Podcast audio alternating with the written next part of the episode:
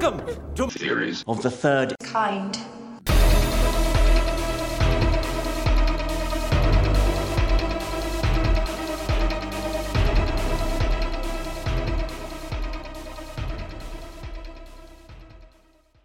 Welcome to Theories of the Third Kind. My name is Aaron, and I am one of your hosts today. There's another host that is joining me, Daniel Sun. Hello.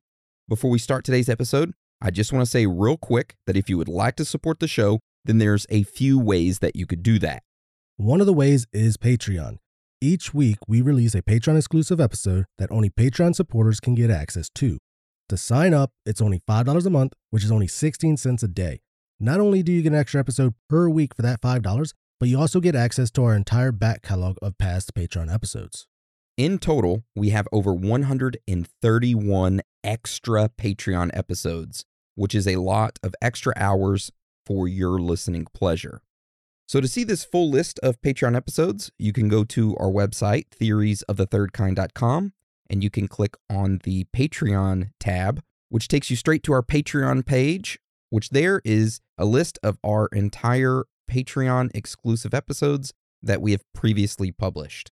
Also, today we added another Patreon-exclusive episode, which is a Theories Thursday exclusive, which we go over a house in nineteen eighty-seven that started to bleed from the walls. Bleed? Bleed. Ooh. As well as a strange and mysterious death that the local police and even the D E A tried covering up. So on Patreon, we have also talked about the Clinton body count. Uh, we did an episode over Mike Markham, who was a guy who vanished after inventing a time machine. We did an episode over monkeypox, Lambda, which is the Google A I, nuclear disasters, chemtrails, the food shortage crisis, the GATE program, Antarctica, the biolabs. We have done a lot of great episodes that are there on Patreon that are exclusively for the Patreon listeners. So you get access to all one hundred thirty-one Patreon-exclusive episodes for just five dollars a month. Now, if you can't afford a Patreon membership, but you would like to help us out, then you can leave us a written review on iTunes or on Spotify, and that helps us out a lot. However, don't feel pressure to leave us one. If you don't want to, then that's fine. We just want you guys, girls, aliens, reptilians, Bigfoots, Sasquatches, Chupacabras, ghosts, Illuminati members, underground lizard people, whoever or whatever you are, to enjoy the show. Also, I just want to say real quick, we do have merch available. So you go to theories of the third kind dot com, click on the shop button, and there is all of our merch. If you want to snag a t-shirt, coffee mug, stickers, whatever, you know, there you go. And that is the end of the announcements. So today's episode is over BlackRock. So how this episode will go today is that we'll talk a little bit about what is BlackRock, as well as the history of its creation. And then we dive deep into some strange facts and findings that we have uncovered while doing our research. So yeah, that's how today's episode will go. We'll get into all that stuff. So with all that being said, are you ready to get into today's episode, Dan? I am ready. All right, well, let's get into it.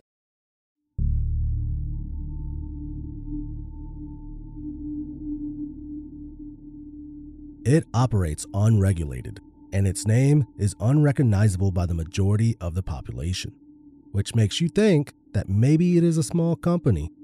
However, that is far from the truth. They are the reason why the price of healthcare is so expensive, the reason why prices of homes have skyrocketed, and the reason why banks got bailed out in the two thousand eight financial crisis.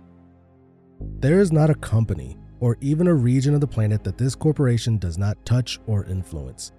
Even the United States government comes to them for advice. If they were a country, they would be the third richest country in the world. However, you have probably never heard of them before. This is the true puppet master. This is BlackRock.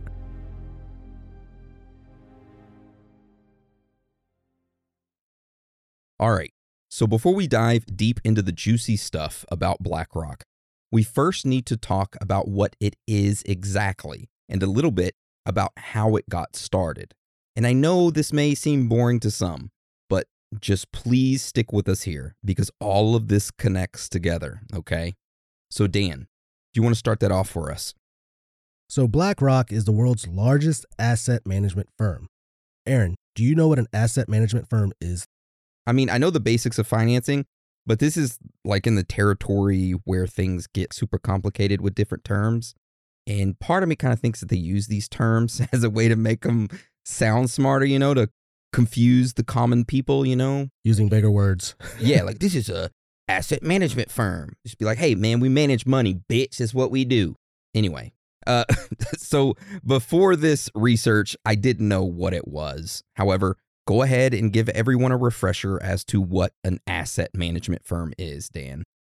All right, so an asset management firm basically manages funds, aka money, for different clients. Now, these clients are individuals, corporations, banks, insurance companies, pension funds, foundations, and a lot more, you know, others. So they take the money and make well-timed investment decisions on behalf of their clients to grow their finances and portfolio. Yeah, and if you didn't catch all that, it's okay. I'm going to break it down to even simpler terms. So let's say I was a billionaire. BlackRock would come to me and say, hey, you have a lot of money just sitting there in your bank. Why don't you give us control of it and we can invest it into stocks, bonds, or even in real estate? And in turn, that will make you more money. So that's pretty much what BlackRock does in a nutshell. It takes money, invests it, and makes more money out of it for companies or people or whomever. And I know what you might be wondering. If BlackRock just takes money from their clients, you know, aka corporations, billionaires, banks, et cetera, they invest it, make their clients more money, and then give it right back to them, then how the hell is BlackRock making money?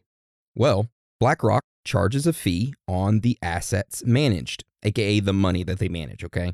Now, this fee can range anywhere from zero point five percent to one percent annually, which on the surface, it doesn't seem like a lot. I mean, half of a percent to a percent, not that much. However, if you manage a billion dollars, for an example, then you will earn around five to ten million dollars a year in just fees. And they have multiple clients. Oh, they have multiple, and they have a lot more than a billion dollars. Ain't that right, Dan? That's right, because BlackRock doesn't manage billions of dollars. No, they manage trillions of dollars. Now, Aaron, how many trillions do you think BlackRock actually controls? One trillion? Maybe two? I say seven trillion. You'd be wrong. Okay. So as of January twenty twenty-two, BlackRock controls ten trillion dollars in assets. That is a lot of money. That's a lot of cheese. And I know ten trillion dollars is kind of hard to visualize, and I wanted to put that into perspective, okay? So let me hit you with a little knowledge nugget. BlackRock controls more money than the G D P of every country in the world except the United States and China. So if BlackRock was a country, it would be the third richest country on earth. So yeah, they have some moolah. I know what you may be wondering now. What does BlackRock do with this ten trillion dollars? Like, what are they invested in? Well, BlackRock is one of the top shareholders in all major United States banks, including J P. Morgan, Citigroup, Bank of America, Goldman Sachs, Morgan Stanley, and Wells Fargo. And that's not it. BlackRock is one of the top shareholders of Apple, General Electric, General Motors, A T and T, Verizon, Google, Exxon Mobil, and Chevron. They also hold large holdings in other various companies, such as Microsoft, Johnson and Johnson, Amazon, Facebook, Pfizer, Procter and Gamble, Intel, Coca-Cola, Walt Disney Company, Home Depot, McDonald's, Lockheed Martin, MasterCard, Starbucks, Boeing, and a lot more. So it's just not one or two, or ten or twenty. Basically, every single large company they own a part of. Now, despite BlackRock having an enormous amount of wealth and ultimately influence and control, they remain unregulated, which is one of the weird things that we found out whenever we researched them. But before we get into the juicy, strange facts and findings that we found while researching them, let's first talk about when it was created. So, Aaron, do you want to give us a little history lesson about them? All right, so for us to learn about the history of BlackRock, we need to first talk about an individual named Larry Fink. Now, Larry was born in nineteen fifty-two in Los Angeles, California. He had the typical family growing up. He got good grades, and he ended up going to college in nineteen seventy-four at U C L A, where he earned a degree in political science and an M B A in real estate. Then in nineteen seventy-six, shortly after getting his M B A, Larry started working at First Boston, which is an investment bank. There at First Boston, Larry was one of the first mortgage-backed security traders and eventually managed the firm's bond department. Now, Larry was pretty respected upon his peers because of how successful with money he was. However, that would quickly change. So in nineteen eighty-six, after working at First Boston for ten years, Larry got a little confident. He made a prediction about interest rates, and his prediction was incorrect. Because of this, his department lost over one hundred million dollars. Oh, shit. Now, this was a turning point in Larry's life. This is when he decided to start his own company, where he would invest clients' money, but also incorporate a comprehensive risk management strategy so that those type of losses would never happen again. So in nineteen eighty-eight, Larry Fink, along with a handful of other traders, founded BlackRock, an asset management firm. Within five years, BlackRock managed more than twenty billion dollars.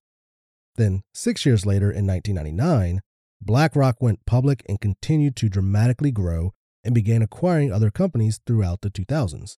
Oh, and they acquired a lot of companies. For an example, in two thousand six, BlackRock acquired Merrill Lynch Investment Management for nine point three billion dollars.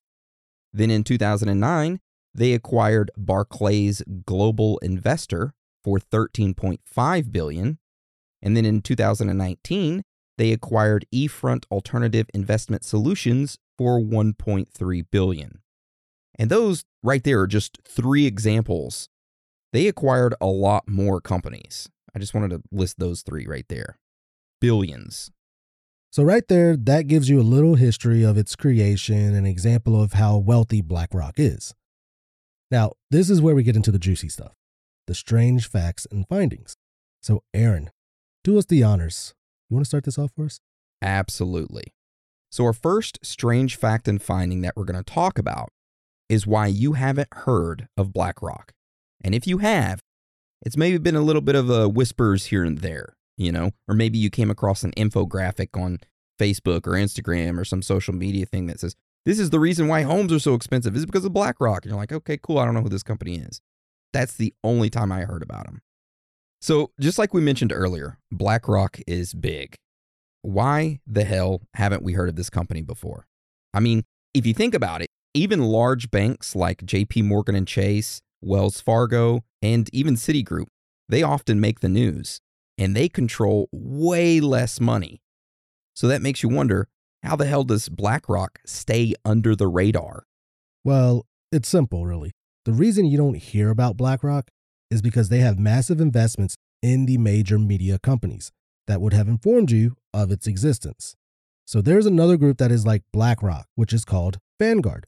Now, BlackRock and Vanguard together own between ten and eighteen percent of C N N, C B S, Fox, Disney, Comcast, Gannett, and Saint Clair Broadcast Group.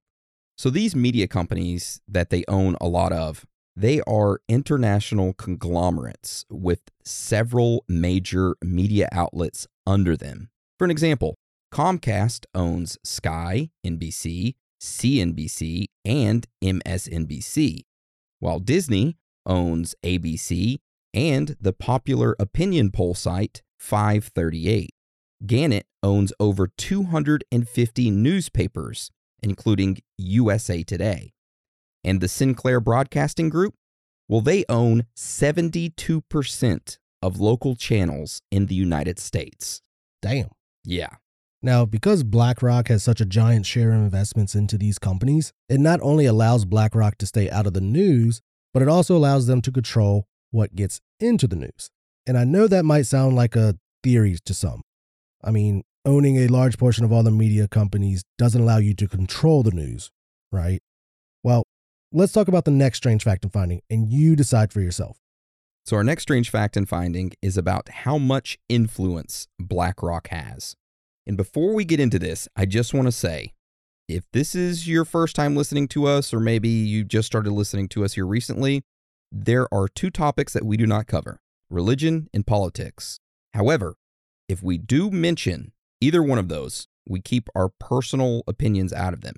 We just give you the facts, okay? And in this strange fact and finding right here, I just want you to be aware that we have no political affiliations. We are not Republican. We are not Democrat. We are for the power of the people. Bigfoot twenty twenty-four. That's right. We're for Bigfoot twenty twenty-four, baby. Yeah. So I just want to make that clear, okay? Everything that we're going to tell you is fact-based. You can look it up, okay? All right. So when we started researching about how much influence BlackRock had, we decided to start pulling old news articles and various LinkedIn profiles. Me and Dan built a giant wall where we put people's faces up on it, and we started attaching yarn to certain locations, and it grew so big that it took up an entire room. And what we found out was pretty shocking. And that's saying something, because, I mean, we've heard of some shit over the past few years, and it's kind of hard to shock us now. Yeah. So get this. Back in two thousand eight, when the financial crisis struck the United States, guess who the United States government turned to for advice? BlackRock. Specifically, its C E O, Larry Fink. BlackRock ended up advising the United States government on its two thousand eight bailouts and purchases of other financial institutions to stop the financial crisis. Initially, that wasn't that bad. However, we did find out that during the two thousand eight financial crisis, Larry would not only give advice to the United States government, but also to the Federal Reserve. Specifically at that time, the president of the New York Federal Reserve, Timothy Geithner. So what makes this interesting is that the president of the New York Federal Reserve, the Timothy guy, well, he ended up quitting his job at the Federal Reserve and ended up becoming the Secretary of the United States Treasury.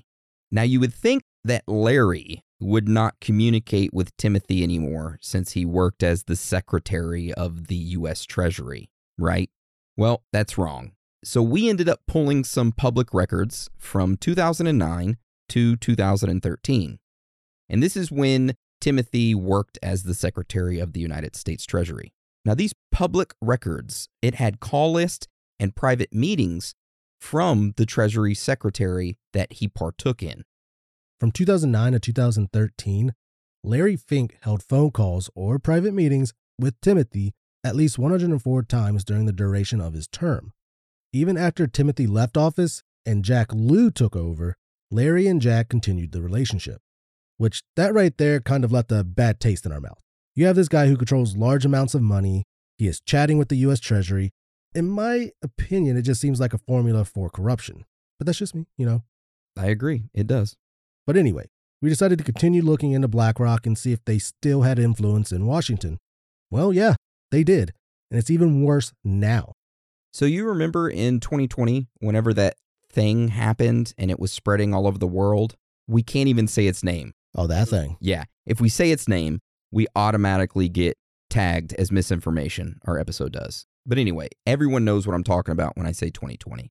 So when that was happening and it put the U S and pretty much the global economy into a mild recession, that's when the U S government and the Federal Reserve actually approached BlackRock and said, hey, we need help stabilizing the United States financial market. So how did the government want BlackRock to help? Well, the government asked BlackRock if they could use their software to access the financial data that they needed to help run some numbers to save the financial market. BlackRock was like, uh, sure. Shortly after that, the Bank of Canada and the European Union also hired BlackRock for similar purposes and gained access to their software. But this information sharing also gave BlackRock access to the top secret financial data that it could use for its own benefit. But BlackRock made a statement and said that it would not share the data with itself. Right. We're not going to share the data with ourselves. It's totally fine, ladies and gentlemen. Now, if that wasn't bad enough, it gets worse. So we started digging into past and present employees and their connections with Washington, D C And this is what we found. So when Barack Obama was president, there was an individual named Michael Pyle who worked as the special assistant to the president for economic policies. Shortly after his term, Michael ended up taking a job at BlackRock as the global chief investment strategist. Michael worked for BlackRock until he was selected to be the chief economic advisor to the vice president Kamala Harris. So with Michael being the economic advisor, he is responsible for analyzing information on economic developments and providing policy recommendations to the Vice President Harris. And he had previously worked for BlackRock, which initially we kind of thought maybe it was like a one-off thing, you know, but that's not the case. So the more we dug into it, the more information we found. For an example, a former BlackRock investment executive, Brian Deese, he was selected to lead Biden's National Economic Council, pretty much serving as Joe Biden's top advisor on economic matters. Also, the former chief of staff to BlackRock, Wally Ademo, was selected to serve as a top official of the Treasury Department. So he's the top official of the United States Treasury, and he was previously the former chief of staff to BlackRock. And it isn't just the government hiring BlackRock employees. It's like they trade them. Yeah, it's super weird. So Thomas Donilon, who served as the National Security Advisor to Obama, is now chairman of the Asset Managers Research at BlackRock. Also, side note, but Thomas's brother Mike was Joe Biden's chief strategist during his presidential campaign. Another person BlackRock hired was Dahlia Blass.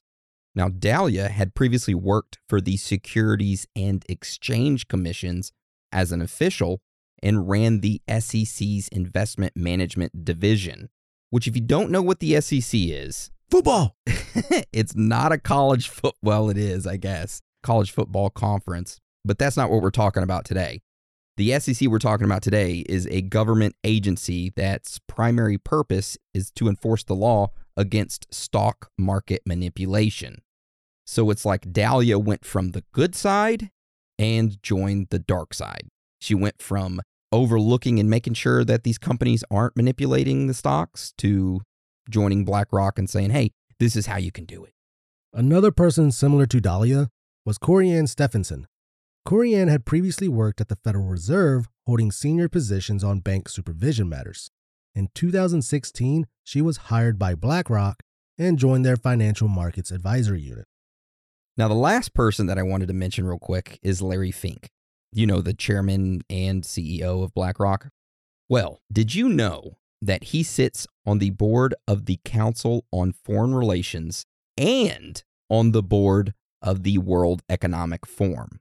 So pretty much talk about influence. BlackRock definitely has it. But you know what? They don't have influence over us. F*** them.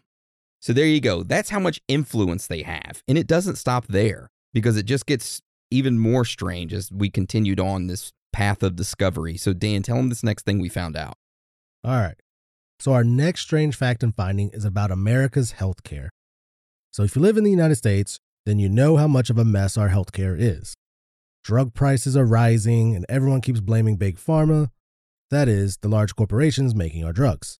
I mean, yeah, I used to blame big pharma. I mean, I still do somewhat. Yeah, me too. But ultimately, BlackRock is to blame. So they have been buying up the majority shares in almost every pharmaceutical company you can think of. In fact, the big three investors, BlackRock, Vanguard, and State Street, they own shares in the top three pharmaceutical companies in the United States, Pfizer, Johnson and Johnson, and Merck. And every year, BlackRock receives billions of dollars from their pharmaceutical investments. For example, in two thousand, pharmaceutical companies paid out thirty billion dollars to their shareholders. In two thousand eighteen, they paid out one hundred forty-six billion dollars. Where is all that extra payout coming from? Us, the people. And we're all wondering why drug prices are going up. Yeah. So essentially, the majority shareholders, which is BlackRock, tells these pharmaceutical companies that basically works for them, hey, we need to make money. And if you don't make us money, we're going to pull out our investment money and your company's going to crumble. So that forces these pharmaceutical companies to raise prices so that BlackRock gets these giant payouts from them. And ultimately, we get stuck with higher drug prices because of it. all because BlackRock wants to make more money. Figures. Yep. And it doesn't stop there. So, Dan, I know we've talked about it before, and I know a lot of our listeners have mentioned it. The prices of homes in the past couple years and how they have skyrocketed. And that's what our next strange fact and finding is about. Homes. So, I know some of you listeners have recently tried to purchase a home or have seen the price of homes skyrocket here recently. And you want to take a guess who's to blame? BlackRock. And as crazy as that sounds, it's true. So last year, in twenty twenty-one, BlackRock was exposed for buying multiple homes and, in many cases, entire neighborhoods, then converting them into rentals. And BlackRock wasn't going after multifamily apartments that are built for rentals. Instead, it focused on single-family homes that are the property of choice for American homebuyers. The result that happened is that houses, of course, skyrocketed and got way too expensive, causing families to rent instead of what they would originally done, purchase. But the bigger problem in all of this is that the sudden increase in home prices encourages investors to borrow money to build these family homes, which they would be unable to sell because, once again, they're too expensive, so they rent them out. This result is always, and I mean always, a housing bubble. And then what happens next? A recession. Damn. So yeah, there you go. Housing, pharmaceutical costs, influence, they have it all. And they even have their hand in Ukraine. So Dan, start that off for us. All right. So our next strange fact and finding is about BlackRock and Ukraine. So get this. A few weeks ago, the president of Ukraine, Zelensky, ended up releasing a statement. He stated that he had a video call with Larry Fink, who is the C E O of BlackRock. The two discussed how BlackRock could provide pro bono advice to the Ukrainian government on setting up a reconstruction fund in support of the recovery of the Ukrainian economy. The fund would be arranged for both public and private investors to participate in reconstructing and rejuvenating the market economy in Ukraine. The statement then said that Ukraine has to be an attractive country for investors and that the advice would be provided by BlackRock's financial market advisory team, which works with financial institutions, regulators, and governments to help Ukraine achieve that goal. Following this statement, many of Ukraine's public and private lenders, including BlackRock, agreed to freeze payments on tens of billions of dollars in debt that Ukraine owed.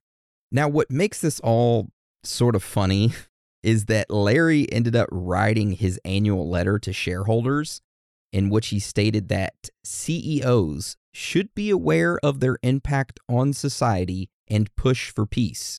However, I want to say, Larry, he is a hypocrite, because BlackRock is the largest investor in weapon manufacturers through its iShares U S Aerospace and Defense E T F. And to add a little bit more humor to this, there were some anti-war organizations who ended up holding a demonstration outside the annual BlackRock shareholders meeting in New York. So they were like, you can say that you're for peace, Larry, but your investments say otherwise. So there you go. That's Ukraine and how BlackRock has their hand in that. Damn. Now let's talk about another country. Now before we get into that, let's take a quick break and we'll be right back. When you need mealtime inspiration, it's worth shopping Kroger, where you'll find over thirty thousand mouthwatering choices that excite your inner foodie. And no matter what tasty choice you make, you'll enjoy our everyday low prices, plus extra ways to save, like digital coupons worth over six hundred dollars each week. You can also save up to one dollar off per gallon at the pump with fuel points. More savings and more inspiring flavors make shopping Kroger worth it every time. Kroger, fresh for everyone. Fuel restrictions apply. All right, welcome back. Now let's talk about another country. Let's talk about China and their involvement with them. So our next strange fact of finding is about China. So in August of twenty twenty-one, BlackRock ended up going to China and raising over one billion dollars from one hundred eleven thousand Chinese investors. BlackRock ended up using those investors' money to set up its first mutual fund in China. A few months later, in October of twenty twenty-one, which was a year ago, a nonprofit group called Consumers Research, they ended up launching an ad campaign criticizing BlackRock's relationship with the Chinese government. Then, in December of two thousand twenty-one, it was reported that BlackRock was an investor in two companies that had been blacklisted by the U S government for human rights abuses. Now, you would think after that announcement that BlackRock would stop investing into those companies after they were blacklisted for human rights abuse. However, they did not. They kept on pouring money into those companies. Even after they were blacklisted, they kept pouring money into them, which kind of makes you wonder, is there any oversight to this company at all? And it gets us into our next strange fact and finding. We started looking into regulations. So the United States law requires that the United States Treasury has to pay close attention to any bank that has over fifty billion dollars in assets.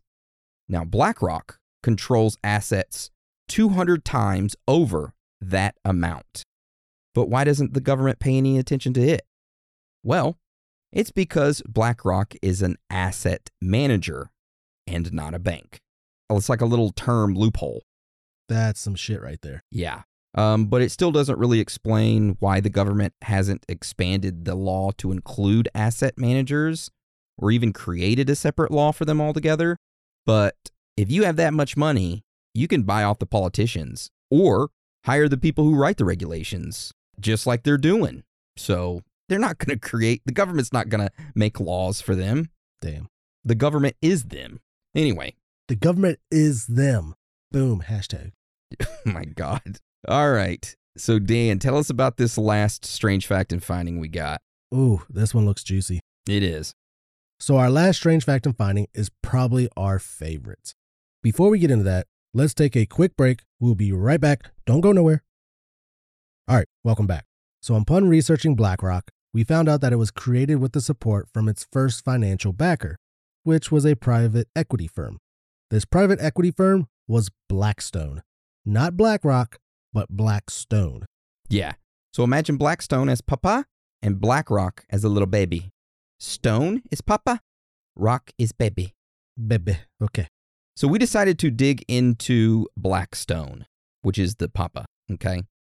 And what we found out was extremely interesting, to say the least. So we ended up finding an article from Blackstone's website, aka the Papa, that was published on October seventeenth, two thousand. The article's subject line said, Blackstone acquires debt on World Trade Center seven. The article states that the Blackstone Real Estate Advisors announced today that it has purchased from Teachers Insurance and Annuity Association the participating mortgage secured by World Trade Center seven, a commercial office complex controlled by real estate developer Larry Silverstein.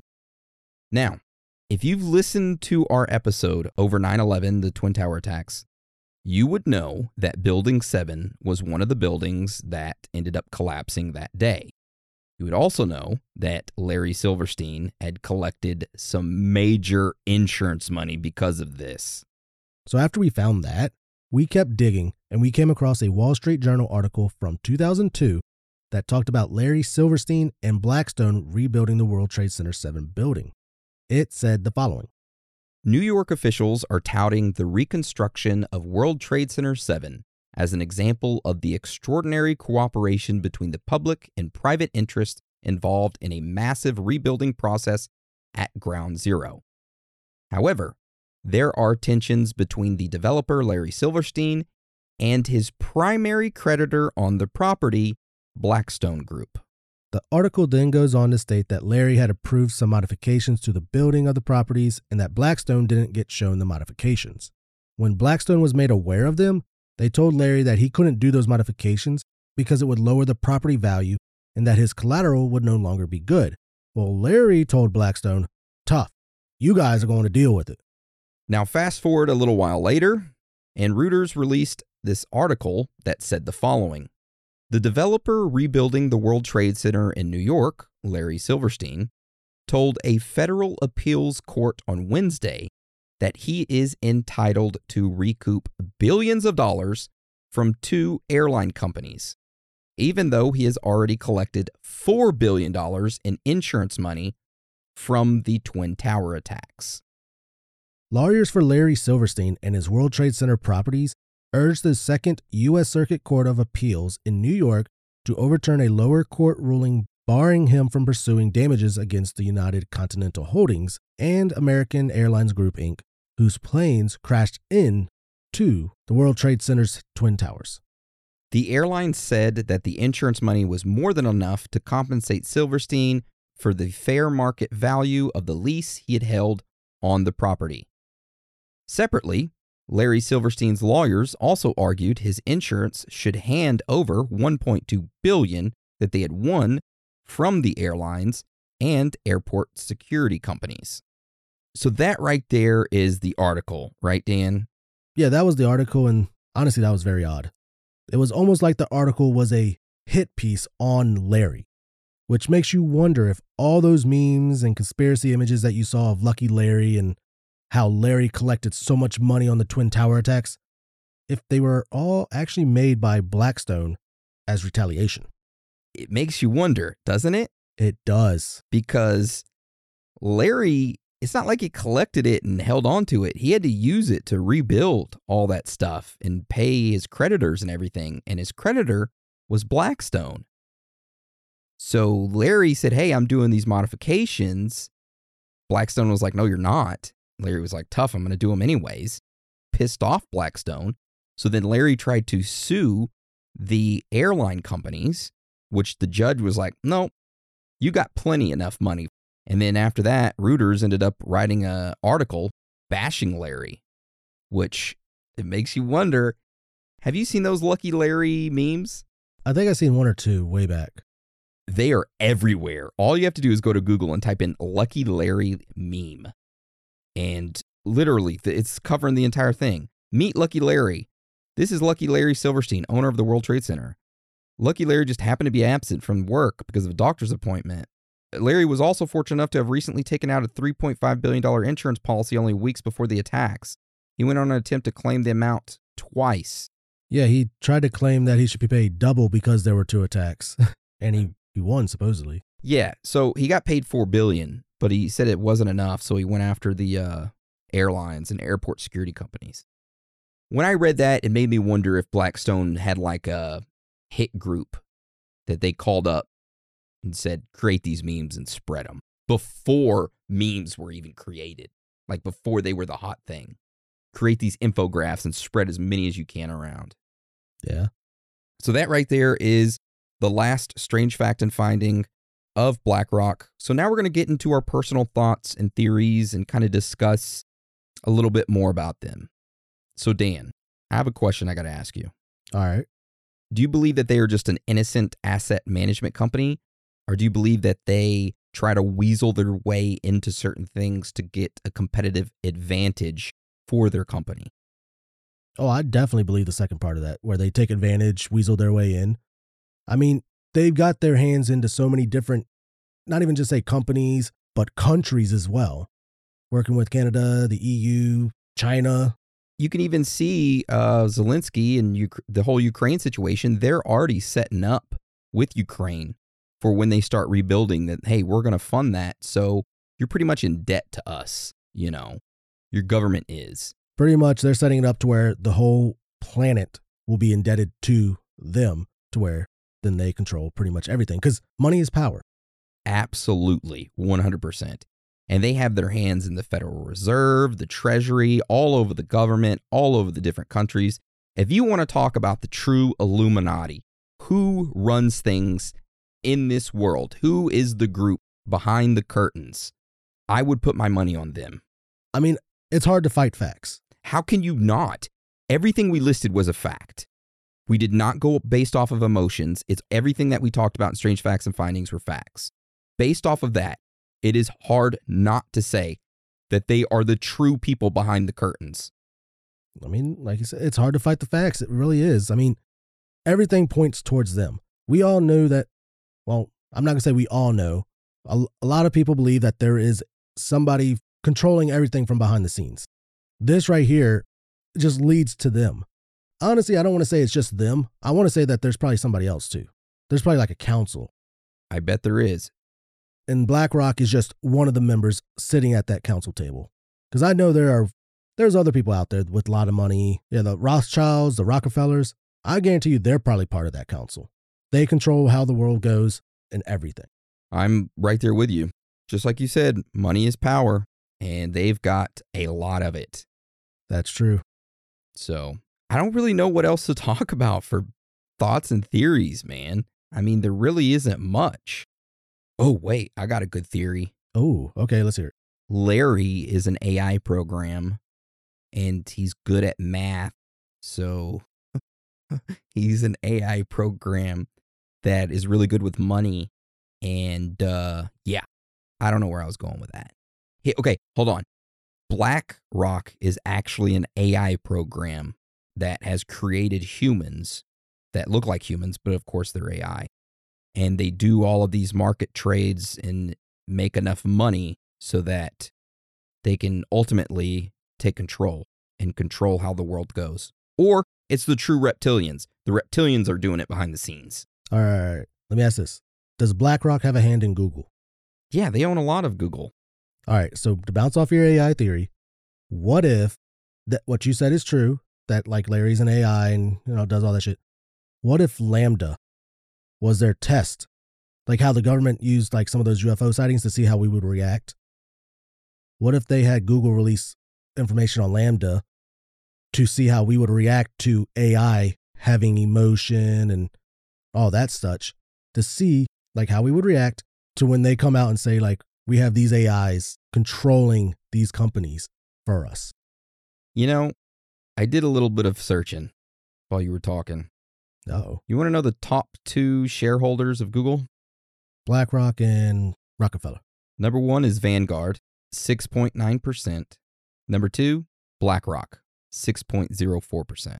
When you look up all these major companies and how much they own, they are sitting at the table in every conversation that these companies make and every decision that these companies make. BlackRock is there to make sure that their investment is secure and they make as much money as they can. And you want to know who the top shareholder of Apple is? BlackRock, I'm assuming. BlackRock. They own six point six percent of Apple, one point one one billion shares. Damn. It's crazy. So for everyone owning an iPhone, look at it and be like, hi, BlackRock.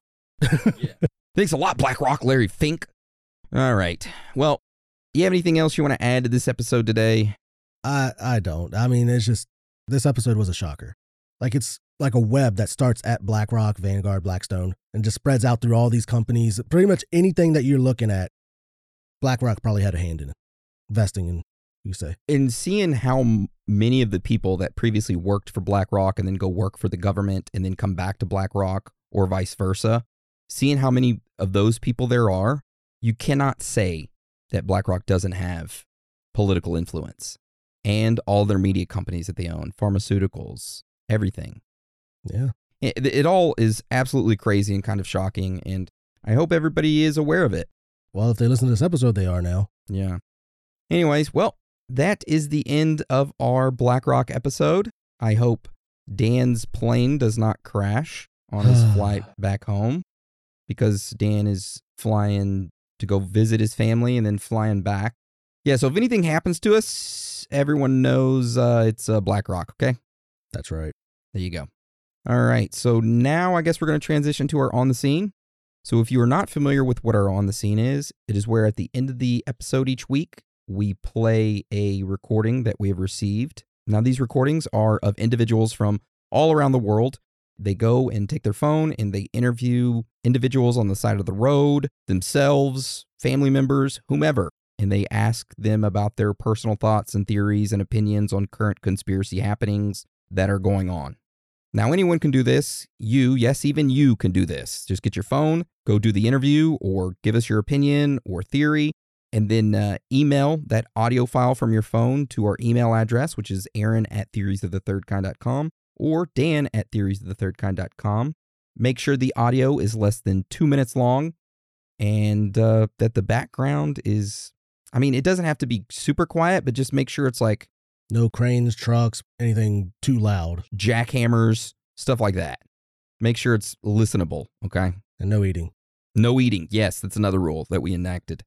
Oh, also, another thing, please do not have music playing in the background. If you send us an on the scene and there's music in the background, we will be unable to play it because we will get hit with a copyright. So yeah, don't include music in your on the scenes. All right, so this week's on the scene is from Cherish, and we're going to play that right now. Hey y'all, this is Cherish coming at you with an on the scene. I just learned about the U F O sightings that happened in Muskegon, Michigan. And it made me think about my grandfather's experience that he reported with a U F O um, back in, I think, the seventies. Um, he lived near a lake here in South Carolina, and he saw an octagon-shaped U F O come down.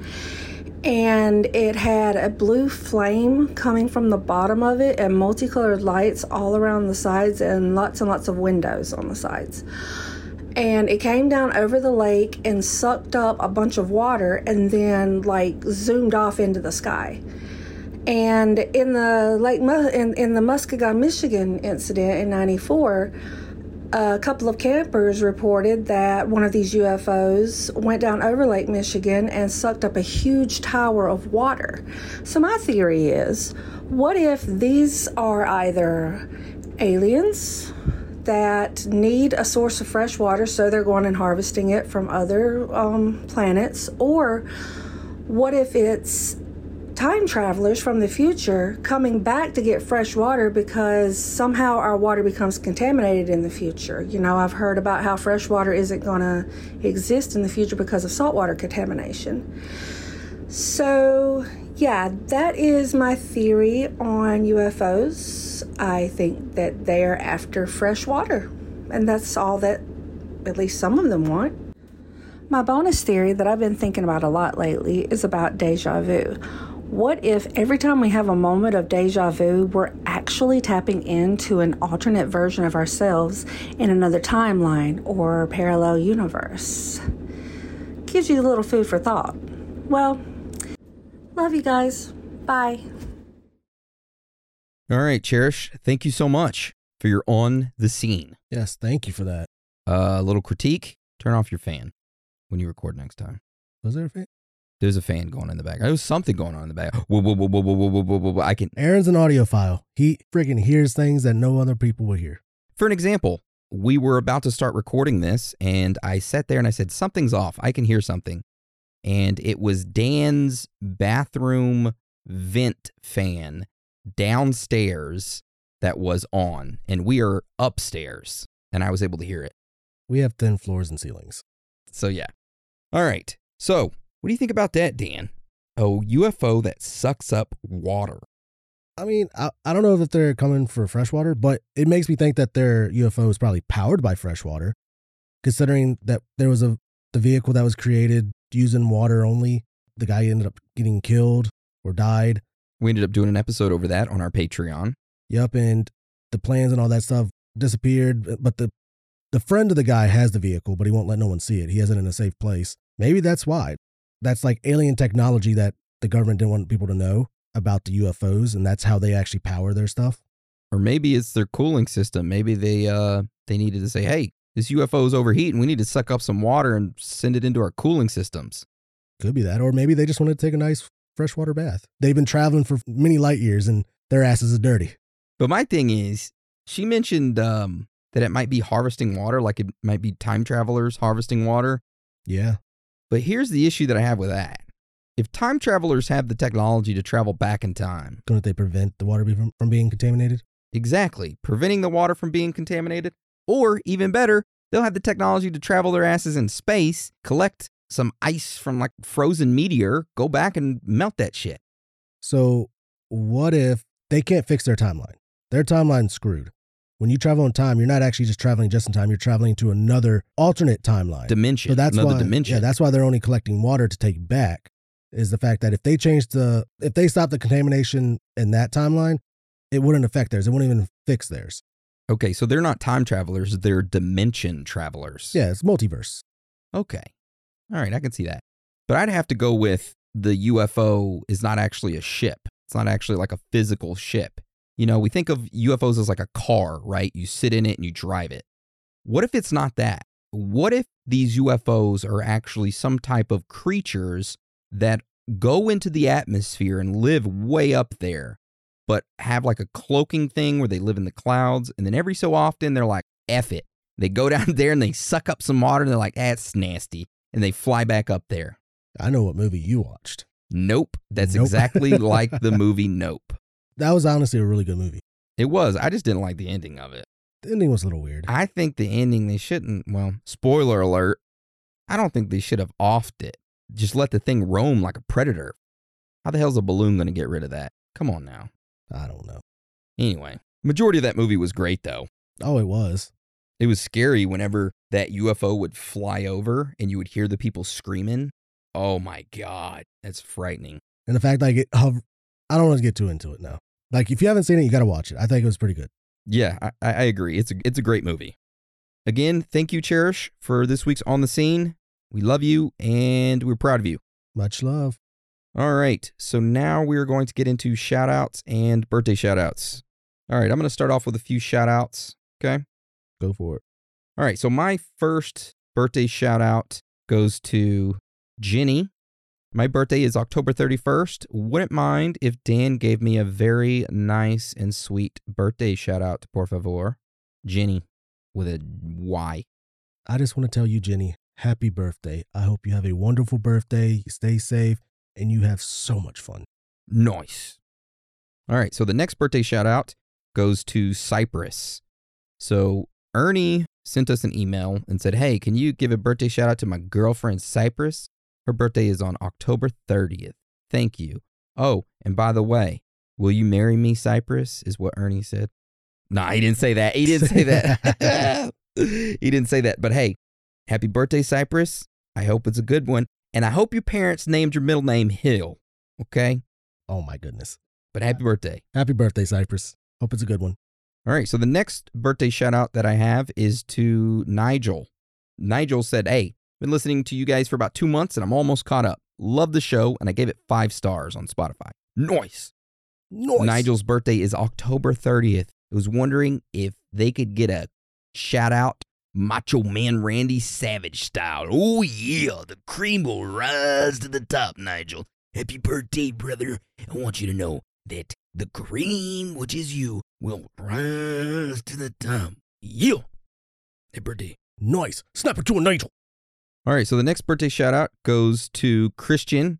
She said, uh, you forgot my birthday two weeks in a row. It was on October twenty-fourth, and I turned forty years old. And guess what? You forgot to send me stickers, too, that I requested from you a couple years ago. Well, guess what, Christian? Wait a couple more years. Wait a couple more years. No, I'm just kidding. just uh, if you want stickers, send an email to support at theories of the third kind dot com. Put in the subject line, sticker request, and make sure you put your address, and we will send you some free stickers.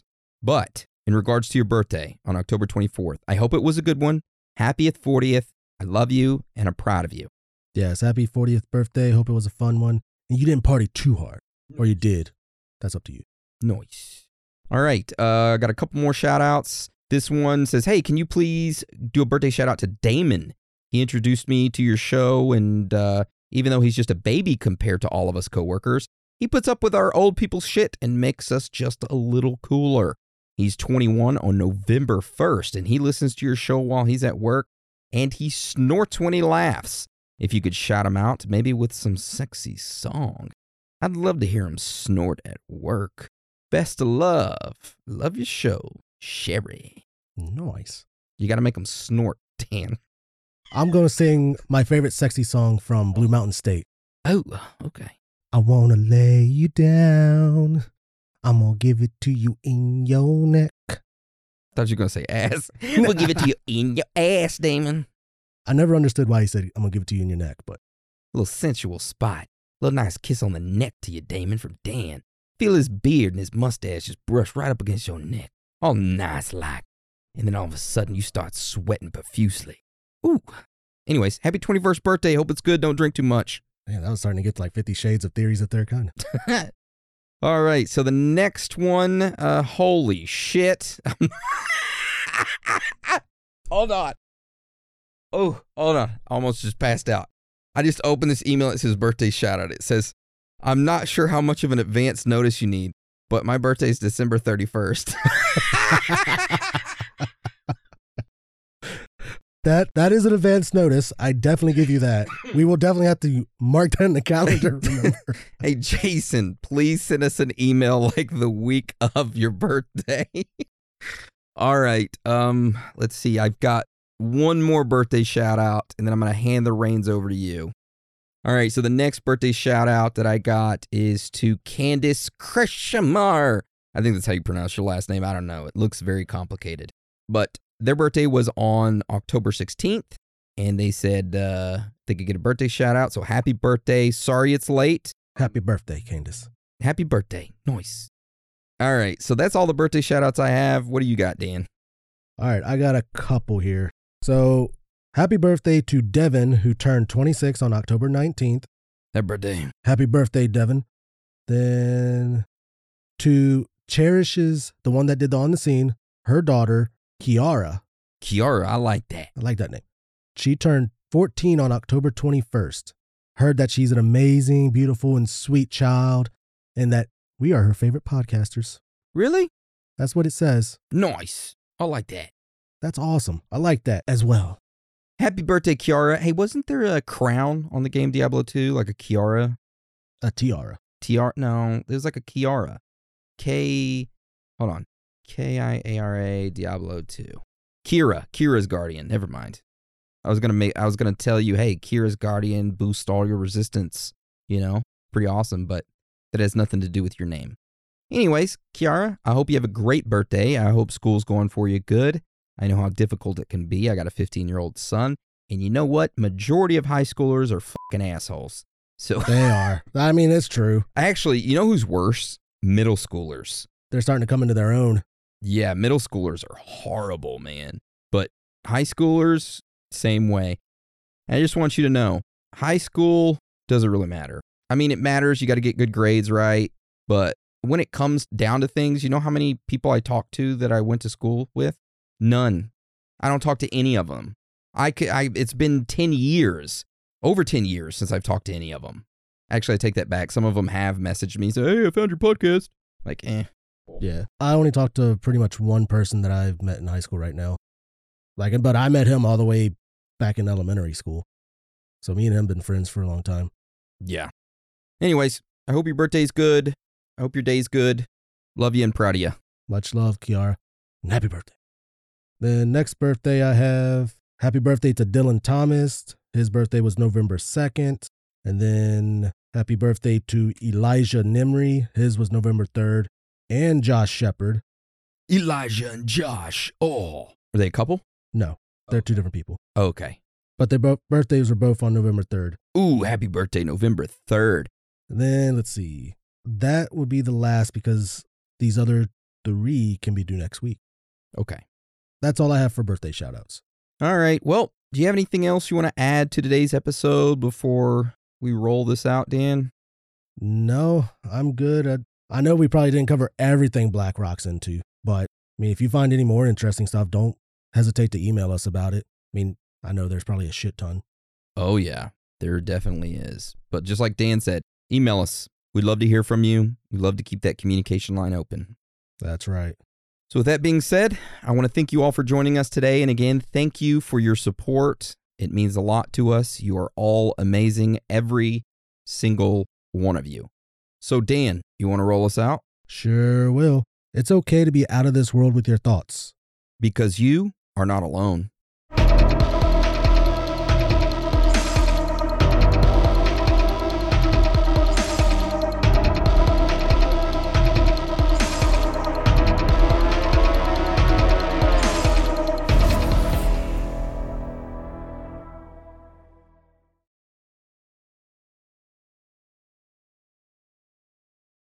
Oh, hello.